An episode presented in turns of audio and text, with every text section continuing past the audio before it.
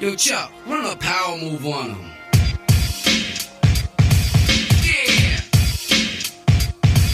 Yeah. Yeah. Yeah, step back, get away, give the brothers a room. The all turn me up. May I say something to you to give you a true knowledge of yourself and life, so that the same glory and success attained by other men who understand themselves may be yours? Man in the full knowledge of himself is a superb and supreme creature of creation. When man becomes possessor of the knowledge of himself, he becomes master of his environment, the captain of his own ship, the director of his own destiny, the accomplisher of his own ends. Peace, peace, peace, peace. This is uh the Brooklyn Combine. We are the Brooklyn Combine. Um, my name is Barnabas. Uh, back from you know, I guess a long hiatus. Um, who else uh, do we have on uh, the joint today? What's good, y'all? This is Rodney, member of the Brooklyn Combine. This is my first podcast that I've actually been recorded on. You've been Word. on. You've been Alright, on it so- before. You. you I think I've you've been not the before. one with the um the photographer and those two uh correctional officers. Oh yeah, yeah, Mhm. yeah. Oh yeah, yeah, Um, yeah, yeah, yeah. That That was a minute ago. yeah, yeah, that was a while ago. And uh, Phil, Phil's in the building. I think we got Kenny and Mally some at some point hopping in, maybe even Big. Yeah, at some but- point they hopping in. yeah, but we do have a, a, a super dope guest, yeah, a an long time friend of the Combine an esteemed s- statesman of uh, Brooklyn. of Oh, Canarsie, word. more specifically the Floss, as he schooled me to understand. uh, who, yes. who do we have on the joint this week? Peace, y'all. This is Floyd from Canarsie, uh, founder of uh, Canarsie Neighborhood Community Garden. That's where we at right now. We in one of the greenhouses here. Cannabis advocate. I, I was an intricate part of uh, getting New York State to pass adult use cannabis. So, uh, Floyd, you know, I, I took a couple rides with you a couple, a few years back, you know, to talk about Canarsie. We were on bikes, we were in the car, uh, whipping and dipping, um, in Canarsie.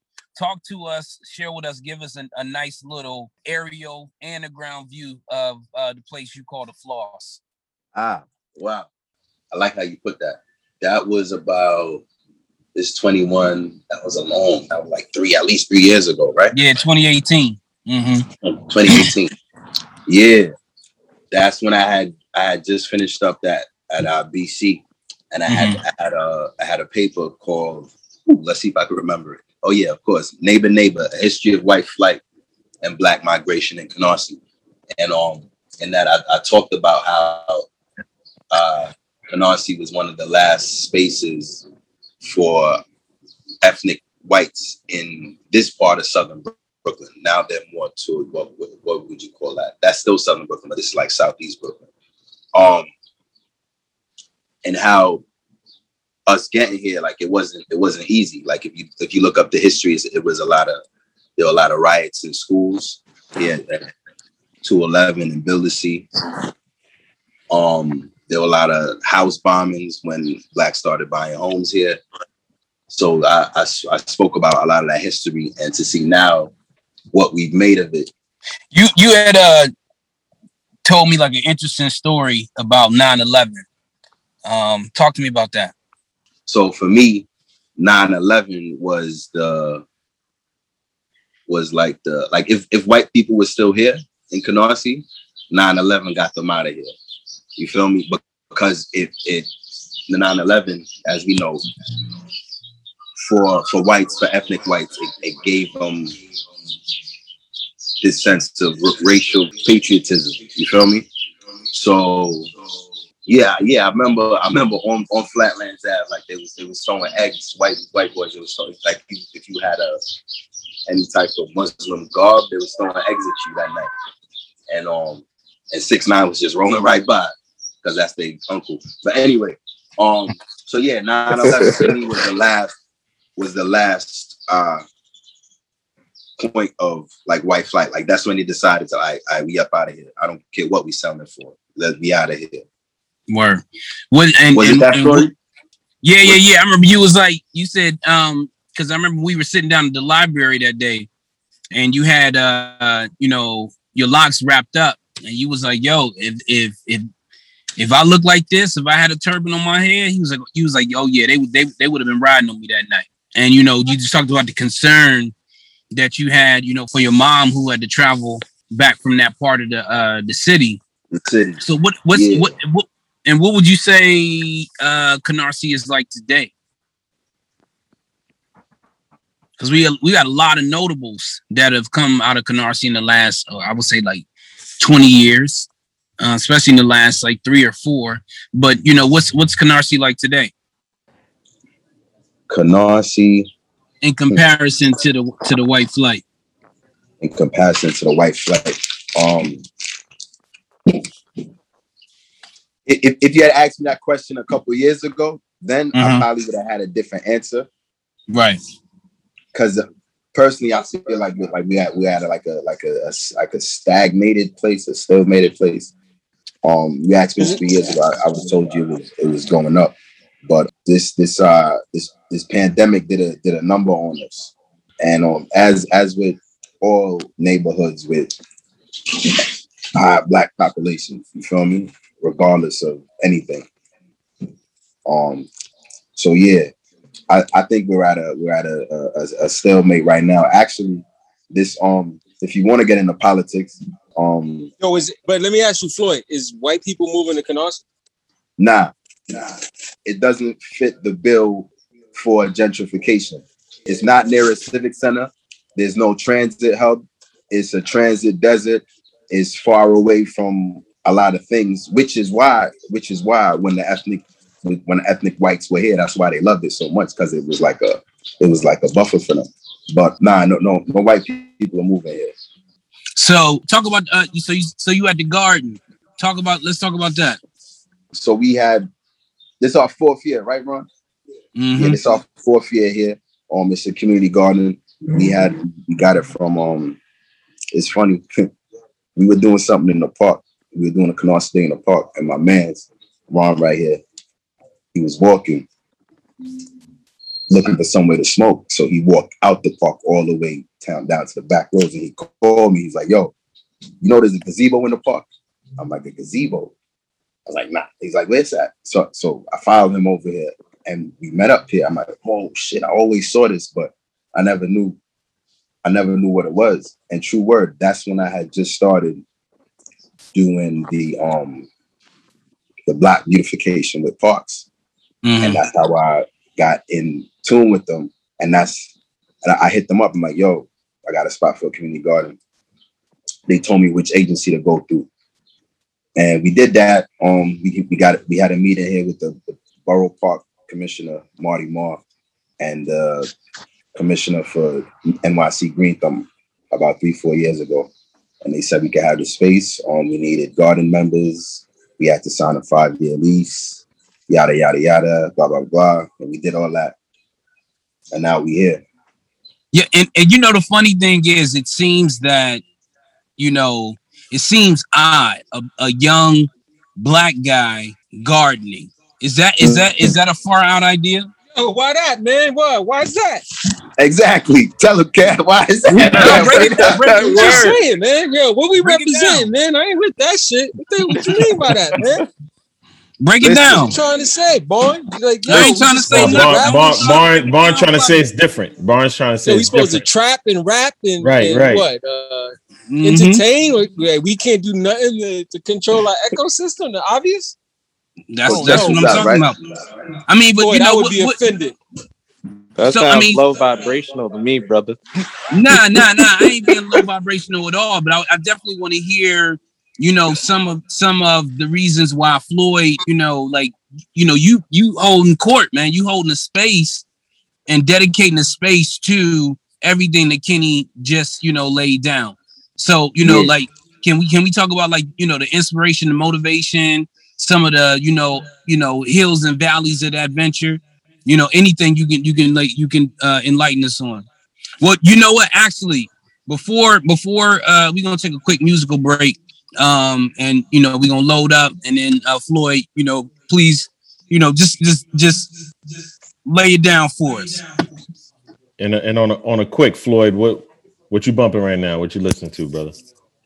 What I was I was just you want to know what I was listening to? Yeah, Yo, I, I, no, can, I have I, I have a I have a, an idea probably. Go ahead, but go ahead.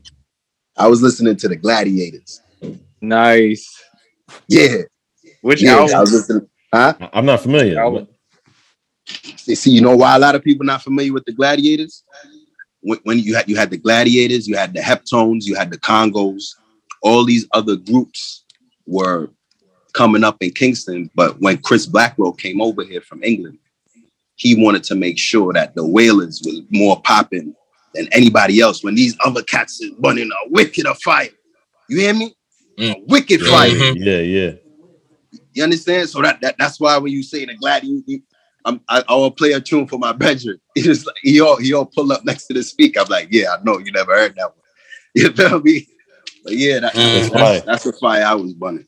All right, so we we we gonna we gonna get some gladiators and we we gonna we gonna drop it in there. Kid. We'll be right back. Yeah.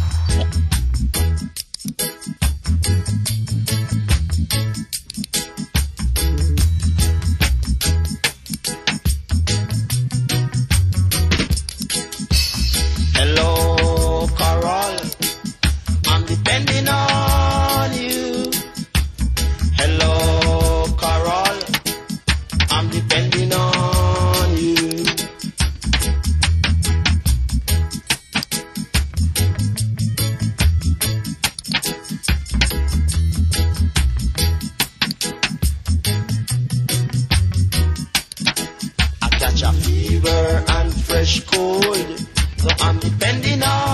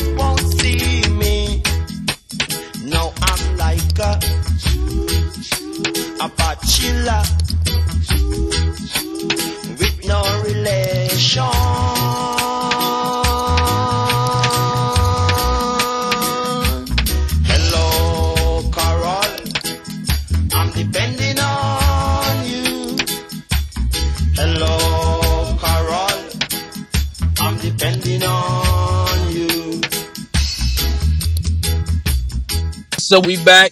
So Floyd, uh, talk to us about how you got into horticulture, farmer culture, par- permaculture. I don't, you know, I don't know all the nuances of it, but if you could en- enlighten us on what they are, if there are some differences, how did you uh, find your way into, you know, developing your green thumb?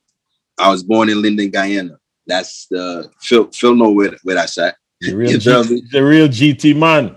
It's not. It's, it's not in Georgetown. It's not in the city. It's in the Yes, in country. the cut. Yeah, like like like Essequibo. That's where my family's from. But yeah, The real You heard? guy needs money. So, so I, I um, I, I came up here in '89. I was four, and my father he used to guerrilla garden in Seaview Park before it got developed. Guerrilla garden is illegal gardening. You just take your cutlass, you go chop some bush, you clear out some land, and that's where you just start growing. He used to do that deep, deep. You see back, you see where people go riding to the beach now in Seaview Park to the water. Mm-hmm. Back there Canarsie, right? yeah, back there Mm-hmm. was bare bush in like the early 90s. Mm-hmm. And my pops used to go back there. There used to be other people, but he had his own plot and he used to grow.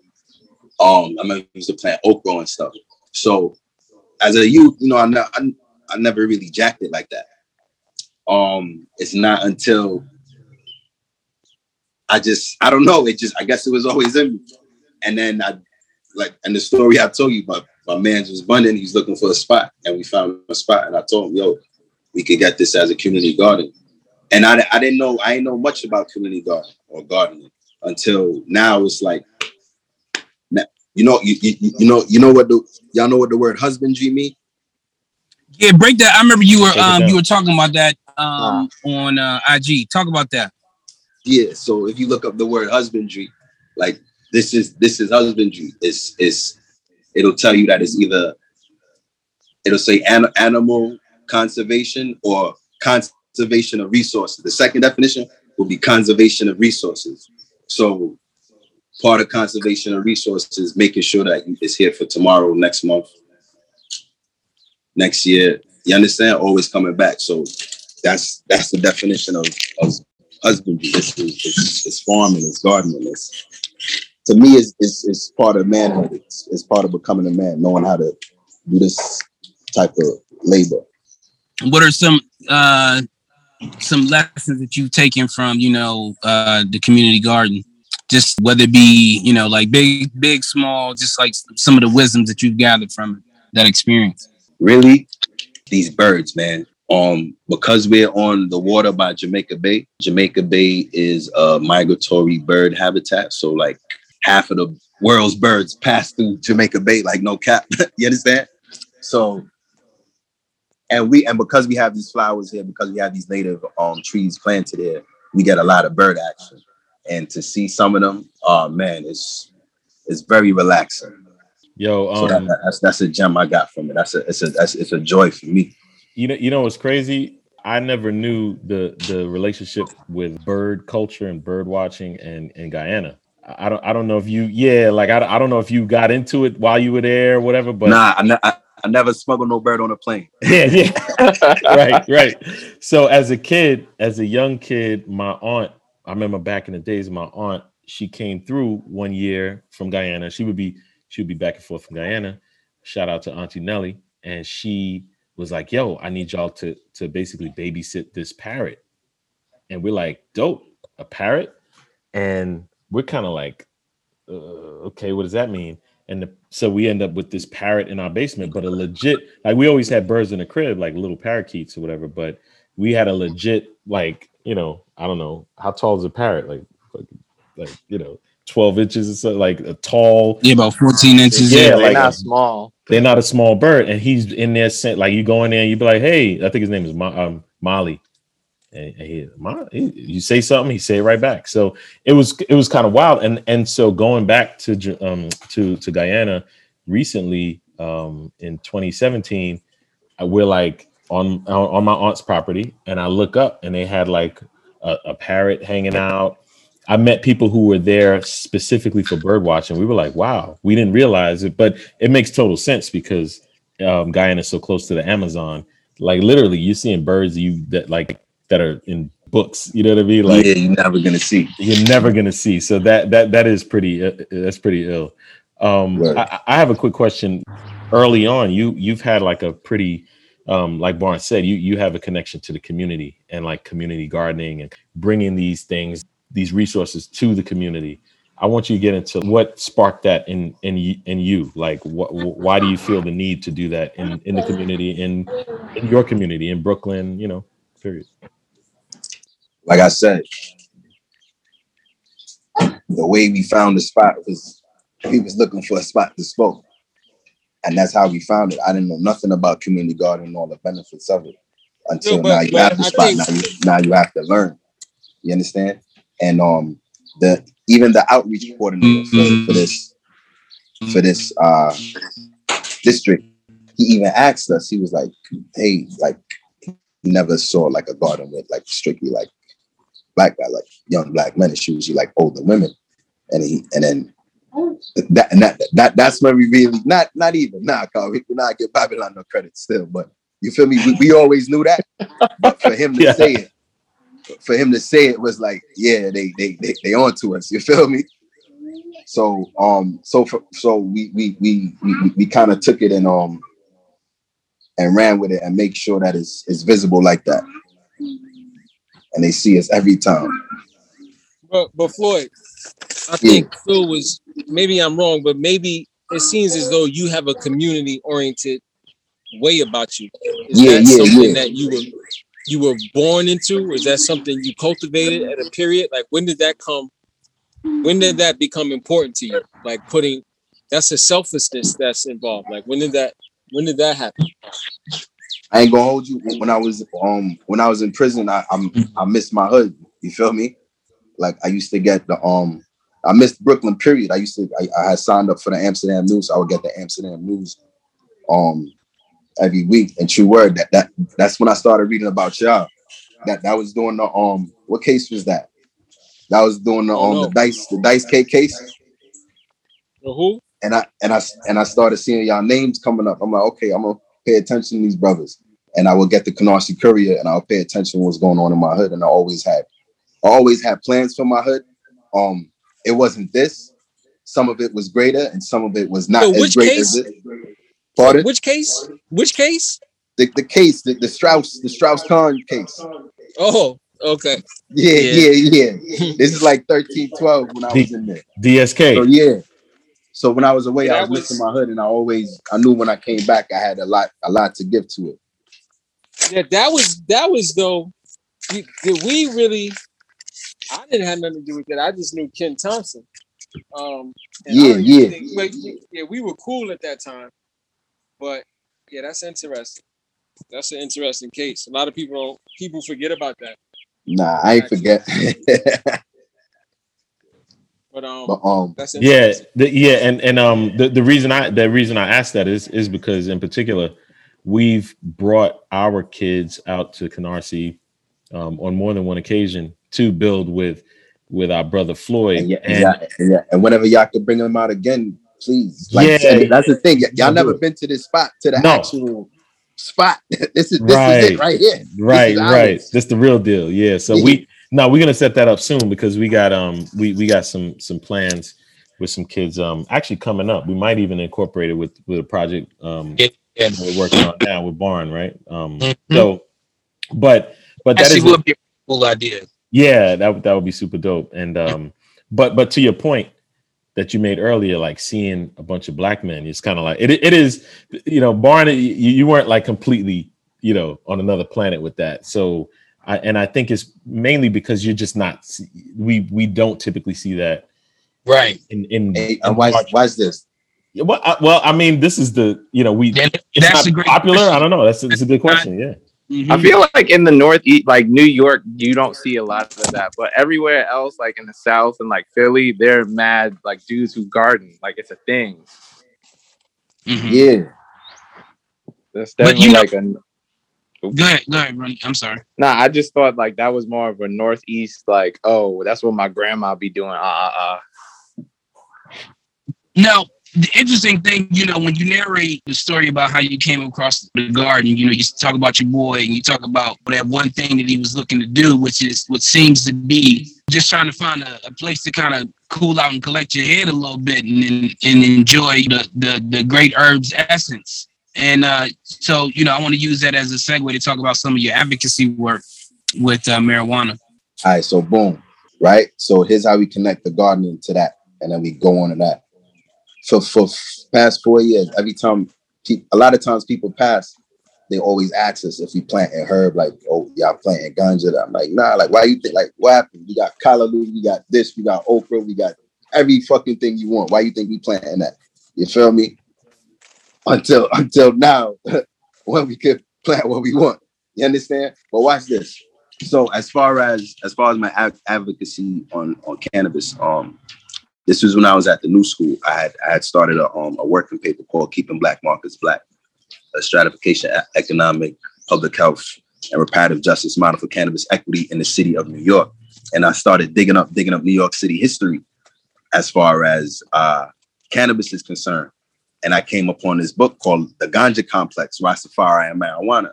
I bust my fucking head. I went to look at the abstract, and it's a it's an ethnography from uh, CUNY John Jay professor Ansley Hamid. Talk about him in a second. He went down to Trinidad and he followed a group of what you would call wayward youth who were caught up in the prison system. Eventually, they would eventually find themselves in Brooklyn, New York, running gates on Fulton, on Pacific, on Bergen, on wherever you could think of in the 70s, and using these illicit funds for community reinvestments, like opening things like I, Ital shops, schools, and all this other shit. Bust my head. You understand? I'm like, yo, somebody really wrote wrote this. Somebody really took the time to study this. I, so I, I I looked them up. I found him on Facebook. I messaged him. I'm like, yo, this is you? He said, yeah. I'm like, wow, I'm on a gold mine. Long story short, he was in Trinidad, but he, he had came up here. He was staying at a hotel downtown. And we met up. He gave me a, co- a signed copy of the book, and I gave him some top shelf herb. And that was our barter system. And I'm reading the book, and it's a it's a fascinating book. It was the first time I heard the word paterfamilias, and paterfamilia means male head of household. And he essentially said, like, these young men use illicit cannabis funds to become their heads of household and do right by their family. I'm like, oh shit. Mm. So, so part of my ad- advocacy was giving these persons voices and make sure making sure this story is told correctly. Right. All right, Flo- Floyd, w- w- give us another song, yo. With you, you, you playing Another selector, song? selector right now. Um, two sevens clash by culture. Nice, nice. All right, I'm about to dip out.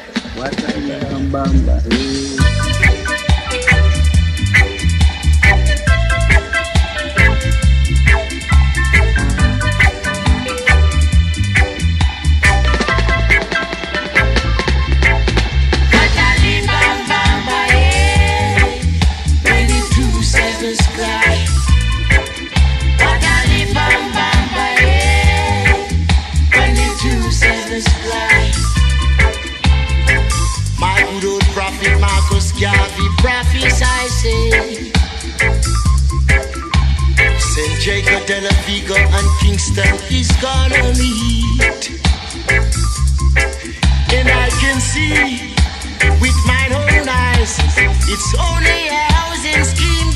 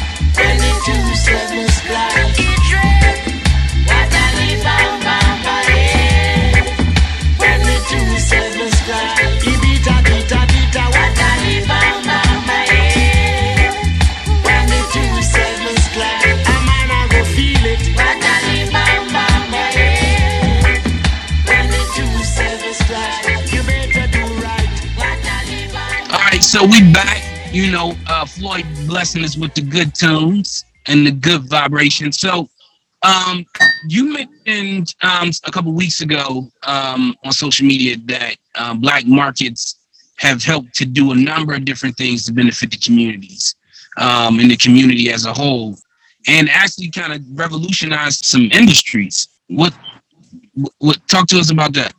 All right, bet. So in in reading this book, The Ganja Complex, it put a lot of other documentaries and things I've read into context. So if anybody's that's really interested in this topic, I could give you a cycle of what you could read and watch. So there's The Ganja Complex by Ansley Hamid. There is the CIA Secret War in Jamaica by Casey Jean McCullough. There is that recent um crack Netflix documentary. And then there's a, a documentary coming out by Underhill Ave Fleet called Underhill Ave. Now, in the ganja complex, Ansley Hamid contrasts a marijuana economy to a crack cocaine economy. And so he says that in the 70s, Rastafarians from different islands was bringing up illicit marijuana, and they found that there were marijuana smokers in the United States already. And they fortified the market. They fortified the illicit market like it had never been before. And the, in the book, it says the first time ganja was, was cultivated for mass consumption was in the 60s for American markets. You understand? So after after all these Ital shops, after all these schools, after all this community reinvestment, it said that, and it was very important. Now we go to the the, the, the crack documentary, and it said in 1981, Ronald Reagan declared that marijuana was public enemy number one, right? And then he started raids on ganja, ganja farms in different islands, whilst propping up right wing governments to import illicit cocaine.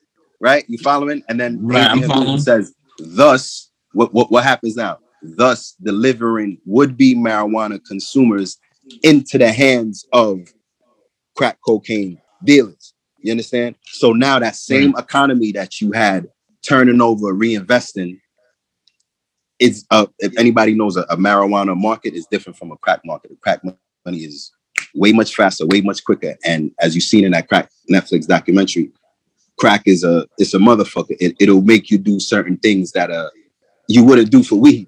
You understand? So it was a completely a, a complete change in dynamics that was aided by the CIA and the United States government. Um, they knew they knew what they they were doing, and when when you read this book, it'll shed more light on that. That's dope that you put that all together because some person you might have not been able Uh, to put that timeline together. Floyd? Do, Yeah. Are you familiar? Are you familiar with on that topic that you just discussed? Are you familiar with uh, Anslinger, the head of the Narcotics Bureau? Absolutely, absolutely, and it, and it's this is why it's important because in he said he the, the way he made cannabis illegal is by demonizing black males. He said that it'll make white women want to be with darkies. It will make darkies think Yeah, that and he and he went he went on. He was a cultural icon. He went on a. He used the much like how Twitter and social media is used today to disseminate messaging.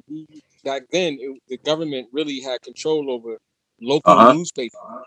Yep. local newspapers. So any crimes that were committed by black or Mexicans, and even crimes that were committed by white people, the drugs were s- s- telling white parents that it's going to make their kids yeah, go crazy and sexually crazed and all this Mhm. other different shit. Like that flick, uh, Reefer Madness. Yeah. Yeah, People don't understand. You know, Ha- Anslinger was the head of the Federal Narcotics Bureau for damn near thirty something years, I believe. Exactly. Um, back back then they had no term predating, predating Hoover, and then Hoover comes along, and then you have a double like culture. Yeah. Um, you know, and now to you know, it's just interesting. Most people should do their homework on it. On I believe it's Harry Anslinger. Yeah. Yeah. So, I mean, I think that's interesting. You know, the um the demonization that came about, um, you know, uh, of um of black people to kind of you know, I guess create a so, cer- certain kind of social stigma of marijuana. But now we're in the new age where recreational marijuana is now uh, legal. Or Mhm. so. Is that a fact? Is that something that is implied? You know, what what what are some of the things that we need to be aware of um, with the, with these new marijuana uh, laws? All right, so check this out, right? This new law that passed in New York State, it's not a perfect law. Cause remember, it's Babylon system you're dealing with, so it ain't no such thing as perfect law. You understand? However, it is on paper and in theory, we, we have yet to see the practice. On paper and in theory, it is the most progressive ganja bill written in this nation. You understand? And a brother drafted this bill. Shout out to Chris Alexander. All right. So it says that 50% of all nine licenses from cultivation, processor, consumption site, dispensary, delivery service, 50% has to go to social equity applicants. On paper, a social equity applicant is a person that was Stone, what up?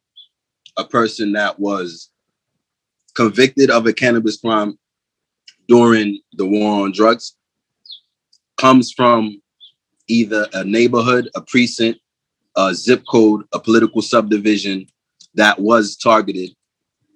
And what's the third one? It has to be below 80% of the AMI, right? Within these next 18 months, the Cannabis Control Board is going to figure out whether it's a precinct, subdivision, area code, or whatever, yada, yada. They're going to figure out some of these, uh, not titles, but distinctions within the bill.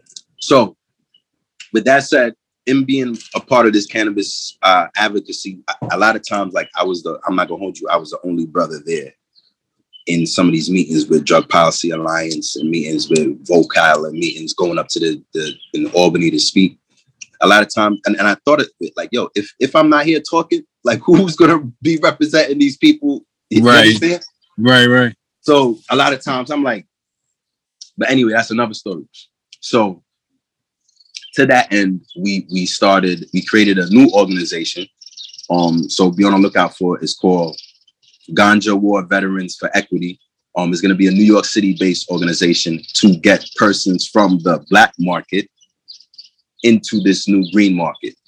Um, we're gonna be doing pre-incubator programs. So the MRTA calls for incubator programs for equity applicants. Incubator programs are programs that help you get your papers right to show these people for your license. We're going to be doing pre-incubator programs and pre, essentially putting putting brothers, cats, hustlers, those same people through the rigmarole that they're going to go through with the state and making sure they have their, their paperwork right because we got to eat too. Do you think there is some, I guess, hesitancy or some any kind of resistance on, you know, just everyday, you know, black market folk to kind of go this route, or do you think it's they see it as a viable option? Of course, there's hesitancy. Of course, of course, there's hesitancy, and they ha- and they have every right to be hesitant. I tell you this though, in California and Colorado, one of the the leading co- causes or charges for legalizing cannabis was to get rid of the black market. Y'all could go check the data on what happened with that. So, yeah, that's that on that.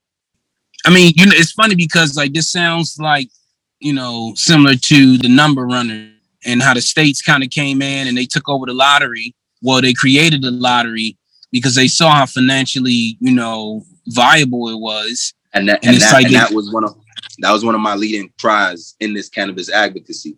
So Mhm. A lot of people familiar with the with the Madam Queen story, right? In in Hoodlum from Harlem, right? In is a is a is a book about a, a- Chicago numbers runner. He went to prison and his bunkie was um either Sam Giancana or or um Frank Costello. He told them that he told them what they was doing in Chicago. He told he gave him the numbers game. The Italian gets out before him. They run down on the numbers people. Now they got to start paying the Italians until the state take it over. Now the state take it over. Now nobody eat. You Right. understand? Mm-hmm. So I can't even say we got to make sure that this doesn't happen to cannabis because this is this is capitalism we're dealing with. So I'm I'm one thing I'm not is a fool. you understand? Right. With that said, and this is why I always say keep black markets black. The black market is not gonna die. Straight like that. The black market is not gonna die. Because remember, I said what type of beast we're dealing with. We're dealing with capitalism. So there's always gonna be a black market. My my my cry was like in my in my paper why I was saying keep black markets black is when it becomes legal. Keep this new licit market, keep it black. To Chris Alexander's New York State's credit, they have it at 50%. In theory, we're gonna see how it works out in practice. And I'm I'm on their neck for how it's gonna work in practice. Trust. Word. So, uh, so before we go all the way um to the next uh in, in the final segment, you know, Floyd, you've been giving us this this good good music. Uh, can we get one more tune from you so we can throw it on the transition? Uh who I was playing earlier. Um John O. Y'all put me on the spot, man. There's so much music out there. Play, play, play um Roo- roof over my head. Um the Heptones. Word, word, word, word. So uh we gonna play roof over my our head. We're gonna take a quick music break and we're gonna be uh right back with brother Floyd Jarvis. Over my head.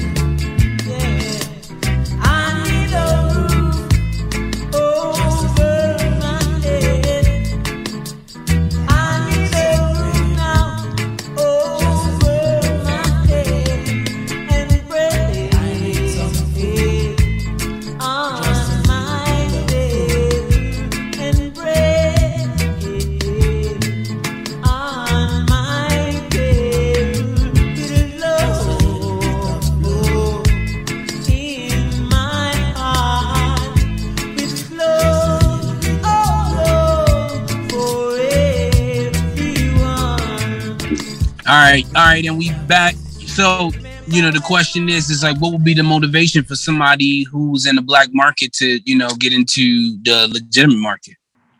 So do a lot of during the in the Senate and Assembly hearings, a lot of the senators that were against it were talking about how impaired driving, the quality, that's a whole bunch of fuckery as far as I'm concerned, right? As if 60, 70 years of black market cannabis didn't already have quality control. Like if they didn't, like you understand, without government intervention, without tax and community, yeah, or their form of community reinvestment. If if they if they if they really if they if they want to do it, the, the, the option the option is here for them Mhm. if they if they want to do it. If you want to go legal, not have to look over your head, not have to be worried about certain things. I mean, you're gonna have to be worried about other things about Uncle Sam in your pocket, but for some people, they've always wanted to pay Uncle Sam. So you understand?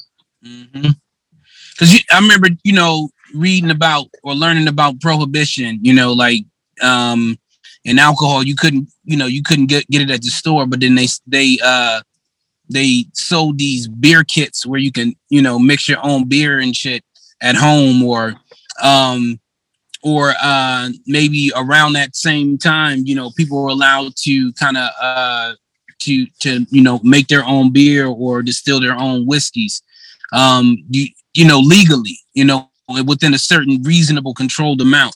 Do you think um that's an opportunity um that you know your average everyday american has or you know is that something that's already uh in in motion? So, well, another progressive aspect of this MRTA bill is home grow. You could grow your own weed. You allowed to have three immature and three mature plants. And home grow is essential because now you don't have to go out to the government market and spend your money. You could grow your own, and that's essential for for black people. It's essential for poor people. You understand? Um, so that's so that's a big thing. you think there's any you know much like with any kind of greenery that that's grown and ingested do you think that i don't know is it anything that we need to, need to be concerned about with how we purchase our stuff and how we i guess consume it? You know just in you know weed is like uh, uh is is is widely enjoyed by many right? You know consumption is that there are a lot of varieties uh, that are available to a lot of people. But now that we're getting into this this phase of you know the government regulation and things like that? Is is there are there things you think we need to be concerned about about you know in, in regards to consumption?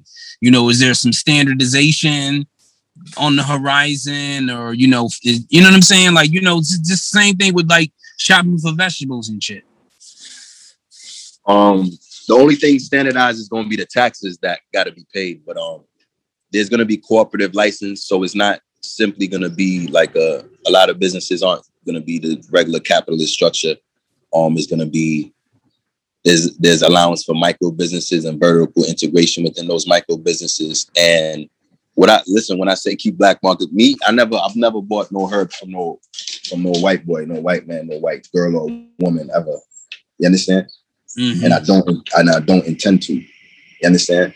So I tell people to stick with their dealer. And if your dealer has a wants to get one of these licenses, like you feel me? If you know how to do if you know how to do tax, help him or her. If you know real estate, help him or her. You feel me? And still support your, your dealer. You feel me? Because one thing we do know has been documented. We have anecdotal and empirical evidence that illicit cannabis markets have reinvested into black communities. Okay, full stop. and you know and, and kind of going back to you know i guess the second segment when we were just talking about you know the impact that black markets have had on uh, legitimate business culture things like that you know like how did how did uh rasta culture kind of take part in shaping some of some of the things that uh, we understand about i guess health and and wellness Bro, that, bro, that's a whole nother Zoom call. I ain't even gonna hold you. Because what I got to say about that is a whole nother Zoom call. you know, Floyd, a couple, I would say a couple weeks ago, um, one of the things that you were t- you were you were kind of dropping down on your social media um, was how black markets, I guess we could say, I guess we can call them black markets, have fueled some more commercial markets, or how they created innovation for more traditional, standardized, mainstream markets. how do you speak to that?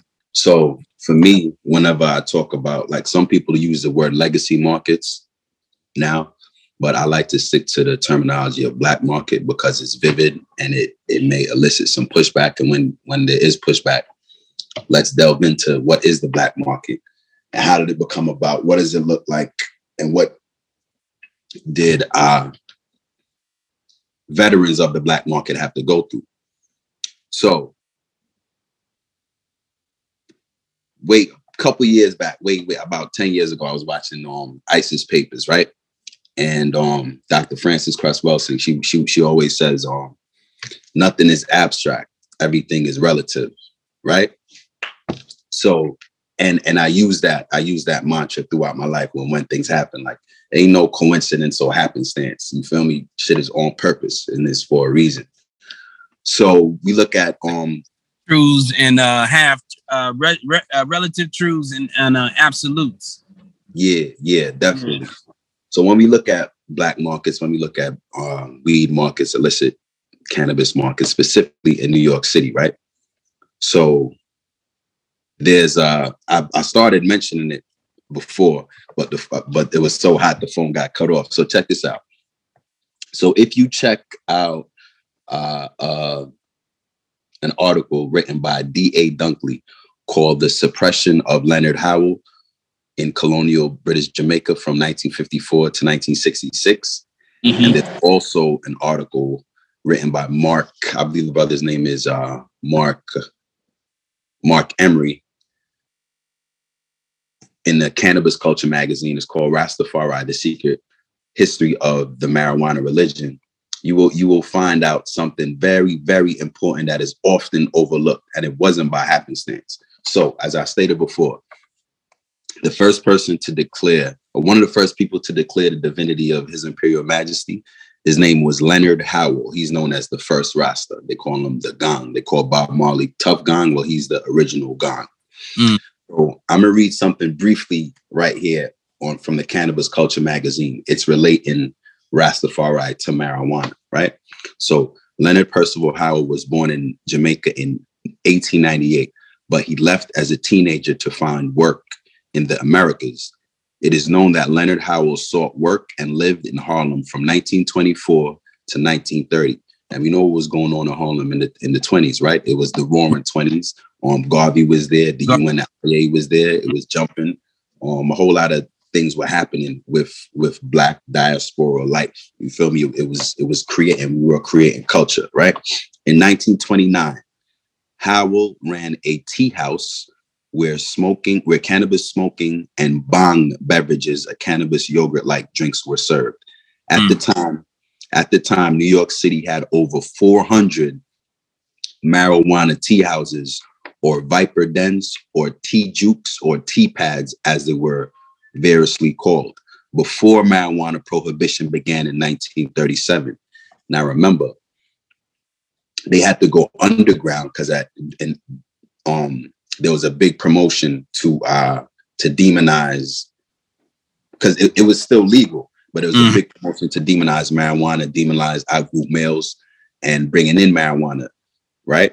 So it says here, uh, Howell ran a tea house where cannabis smoking and bhang beverages, cannabis yogurt like drinks were served. At the time, New York City had over 400 marijuana tea houses or Viper dens, tea jukes, or tea pads, as were previously called, before marijuana pro- prohibition began in 1937. However, the UNIA building, see, I didn't know this. I knew that he sold bud in Harlem or ran tea joints, but I didn't know this part. However, the UNIA building where Gar where the where Garvey's group had rented Howell's space was alarmed at this reefer den and decided to ostracize Howell, ejecting him from the UNIA and his tea house in 1930. so they Rastafarianism and Garveyism was developing side by side. That is wild. So watch this now. Deported from the US. Remember, so both of them got deported. We know Marcus got deported, Mhm. but now we know that Leonard Howell got deported from the US in 1932. Howell returned to Jamaica, a man on a mission, virtually unknown. Howell started preaching a never before heard doctrine. Rastafari as Messiah returned to the earth.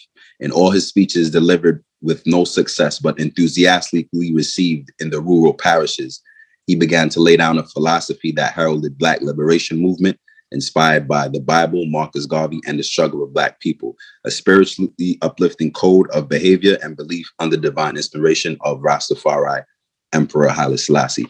Now, that that all that all happened so fast, Mm-hmm. but that but that really happened. And if you check Howell's history, um, he developed the first self-sustaining neighborhood, not neighborhood, village community in Jamaica called Pinnacle, where they sustain themselves through the production and cultivation and sale of cannabis. Mm. You understand? So Mhm. this, so ganja and Rastafari were, were always intertwined. So now you have this this culture of self-reliance. We still talking about black markets here. You now have this culture of self-reliance um through cannabis, right? Mhm. So now we go to we we go to this book right here. This is the book I was re- referencing uh earlier. It's called The Ganja Complex. Okay. Rastafari and marijuana.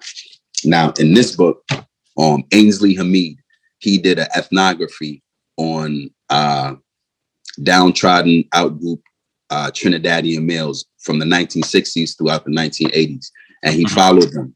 he followed them from prison to Brooklyn, where they opened up ganja gates on Pacific, Bergen, Fulton, Flatbush, Parkside, all over. So and it, it here's the here's the gist of the book right? Mm-hmm. It's, it's fascinating. All right.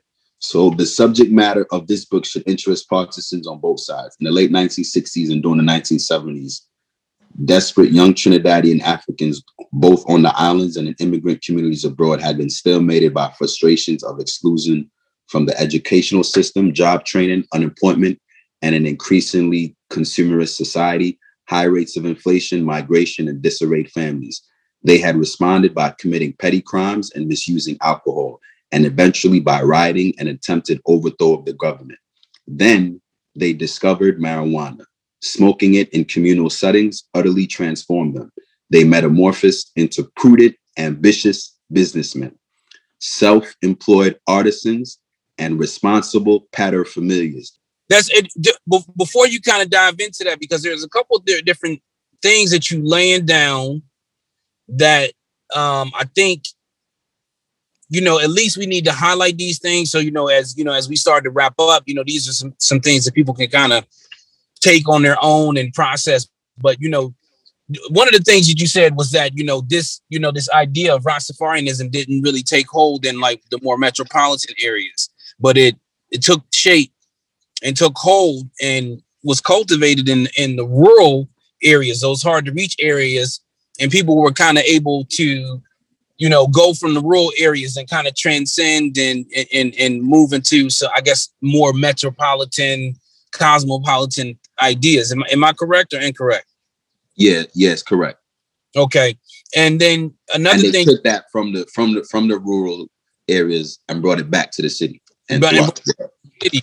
But then you're also saying that through the cultivation of marijuana, farming, horticulture, husbandry, husbandry, marginalized individuals were able to take hold of their households, right? Enter into you know this this financial market that they were excluded into started to make some moves and and, and eventually affect and, and reshape their area no wonder motherfuckers is afraid of the weed It says it oh. right here. It says it right here. Furthermore, they translated their revolutionary sentiments into a program of community betterment in which they reinvested marijuana revenues to foster self-sufficiency or independence from mainstream institutions. And he says here, it is my I, I hope that my demonstration of how marijuana fortified men leading embattled lives will help promote the needed reprisal for the nation's drug policy. and there it so now here here here's my question um you know because you know you you you said earlier you know, touching the earth, putting your hands in it was something that you got very, very early on. You received it from your dad, it was passed down to you, you know, you were able to kind of grow on some of those ideas. So for a lot of the guys who, you know, who this news of of um the the the marijuana market and trade opening up, becoming rec- you know for recreational use. These guys who kind of got into the drug trade or black black or illicit markets for financial benefit, you know, there seems to be a gap here that needs to be filled. Because Yeah.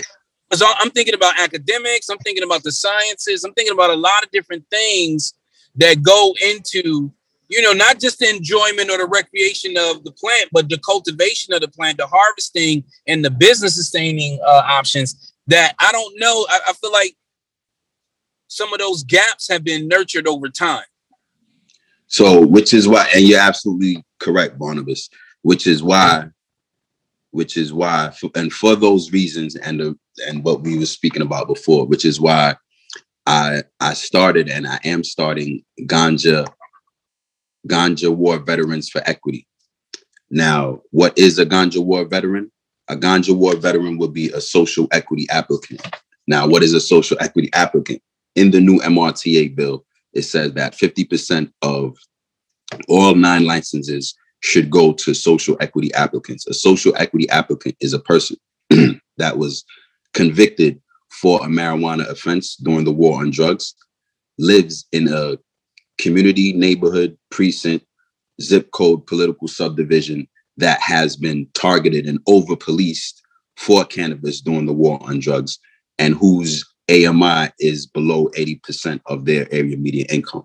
So we're using we're using the uh, the MRTA's uh, current definition of a social equity applicant, and we we're starting Ganja War Veterans for Equity. Now, when you look at the and and in this, so this is a new organization. Um, it's a new organization that I'm starting, and I got the impetus for it from from reading this book, from my travels, from my journeys, and just knowing the what's ahead. So I, I was a part of the Drug Policy Alliance's uh, Start Smart New York campaign to legalize cannabis in a fair and equitable way. We've been doing this fight for a very long time, and I got down with them about four years ago. And when I go to a lot of these meetings, I'm the only brother there. And a lot of times I could sense, I could smell that I'm the only person that's ever been involved in a black market. A lot of times it was frustrating because I like being around um, my peers. And um, but but I, I, I hung in there. Um, I made sure that my voice my voice was heard. And when the law passed, um, we're still here and we're starting. This. So so this so this new organization we're taking, and I made a post about it the other day. When you look at how marijuana was demonized, it was demonized on the backs of uh, outgroup males. When you look at who were targeted throughout New York City, every every you could check NYPD CompStat data. It's always above 85% um outgroup males that were arrested for cannabis possession in the city of New York. And in in this age of uh identity politics, in this age of myths of intersectional indivisibility, invisibility, in this age of when funding is not disseminated uh, equally and according to need. As a burgeoning uh, Black masculine scholar, I would be remiss if I did not take a racialized, gendered approach to my cannabis advocacy and my cannabis uh, scholarship. Understood. So, for, for those reasons, that is why Ganja War Equity, Veterans for Equity, was formed, and we will be doing some of the filling those gaps that you're talking about. We'll be hosting uh, bi-weekly educational events. Um, we got one coming up on the 30th with Cease. We, we will be assisting equity applicants in getting their paperwork right to have uh, some of these licenses that are that are coming up. We will be going to city council and community board meetings, making sure that what happened in LA, equity funding was supposed to go to the social equity applicants, and they gave it to LAPD. That cannot happen in uh, New York City. So we're, we're going to be on their ass, Ganja War Veterans for Equity. is here. Where where can people find more information about that?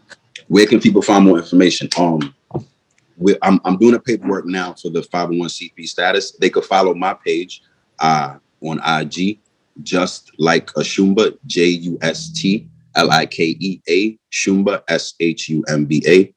Um, and also the Ganja War Veterans IG page. Um, I just put it up yesterday, but we're going to be filling in filling in uh more more things. Dope, man. So, you know, um, you know, you dropping a lot of information. You seem very prepared for this next venture, this plight.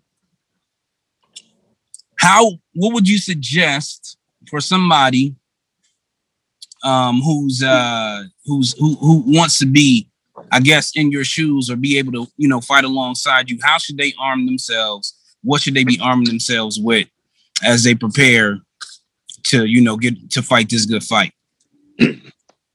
uh just just be all in uh holla at me um i'm i'm making a i have an active list now of uh potential equity applicants um and people that want to get get down with this fight and people that are that are jacking what i'm saying a lot because a lot of people have never heard cannabis equity framed this way so when they hear it when i come with the data when i come with the history and i let them know this is how we're doing like oh yeah I, i'm down you understand um yeah, f- f- uh, follow my page. Hit me up on. Uh, I'm on Facebook too, Floyd Jarvis also, and um, we I'm actively putting the work together as we speak every day for the past since the law passed on March 30th. So it's really happening. If they want to be a part of something special, if they've never done nothing bigger than themselves before in their life, come on down. Be- Uh, you know- uh, uh, real quick, because what this does Mhm. is th- this shows how, as you said, how embattled men could transform their familiar life through illicit markets while being marginalized. So imagine what they can do with legal help. You understand? Mhm. So more should be able to be done. You understand? Mhm. And I mean- that's a great thing. I mean, I think you know, you know, when I and I, I have yet to go, but you know, when I hear um, friends, you know, coming back from their travels in, you know, Colorado, and you know, there are a lot of, you know, different things that people are doing in private, you know, um, that, you know, uh, uh, a market, um, uh, you know, could support. You know, what I'm saying like all types of, you know, private chef cooking shit and all types of stuff that people are doing Yeah. um that you know in in my opinion you know a lot of people need to be like kind of retooling themselves to kind of meet the need um because i mean when you think about education and and how you know agriculture can be infused in education um to meet this need and you know the, how people can prepare you know young people to really you know how they can redirect steam to meet this need is like really really you know i mean i've seen it for myself you know on the horizon but you know now that it's here i think that that's something that you know a lot of folks need to get with you know because it's here It's here. it's here Definitely. Definitely. so you know as we started to fade the black man you know you you've been blessing us with some good good tunes um Yeah, we we, You know- we need one to go out. We, we need, we need one to the go you know we need a nice little sunset music you Yeah, know hold your lo- some lovers rock type Yeah. shit hold your lover close light up a doobie light up. all that shit you know what i'm saying like what what you, what you suggest I got you right now. Hold on. Hold on. Floyd got to make it official. right now.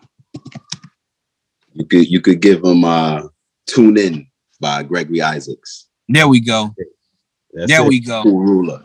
There we go. There we go.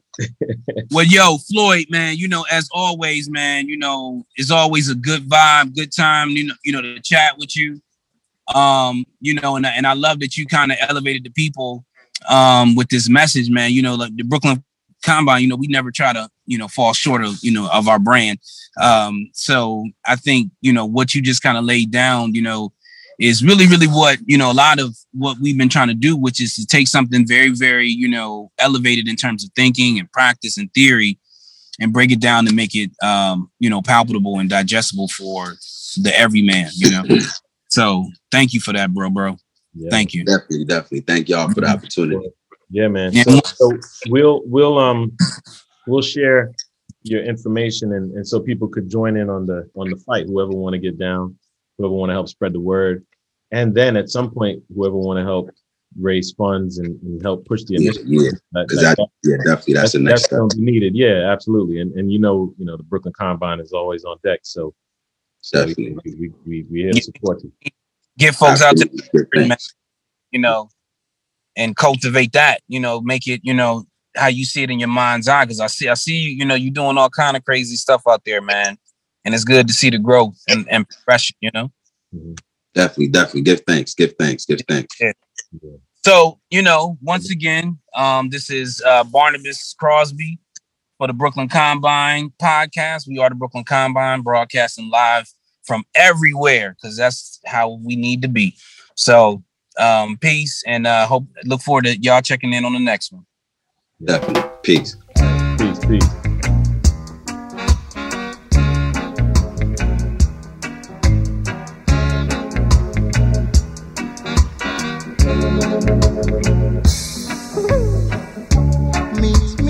the corner.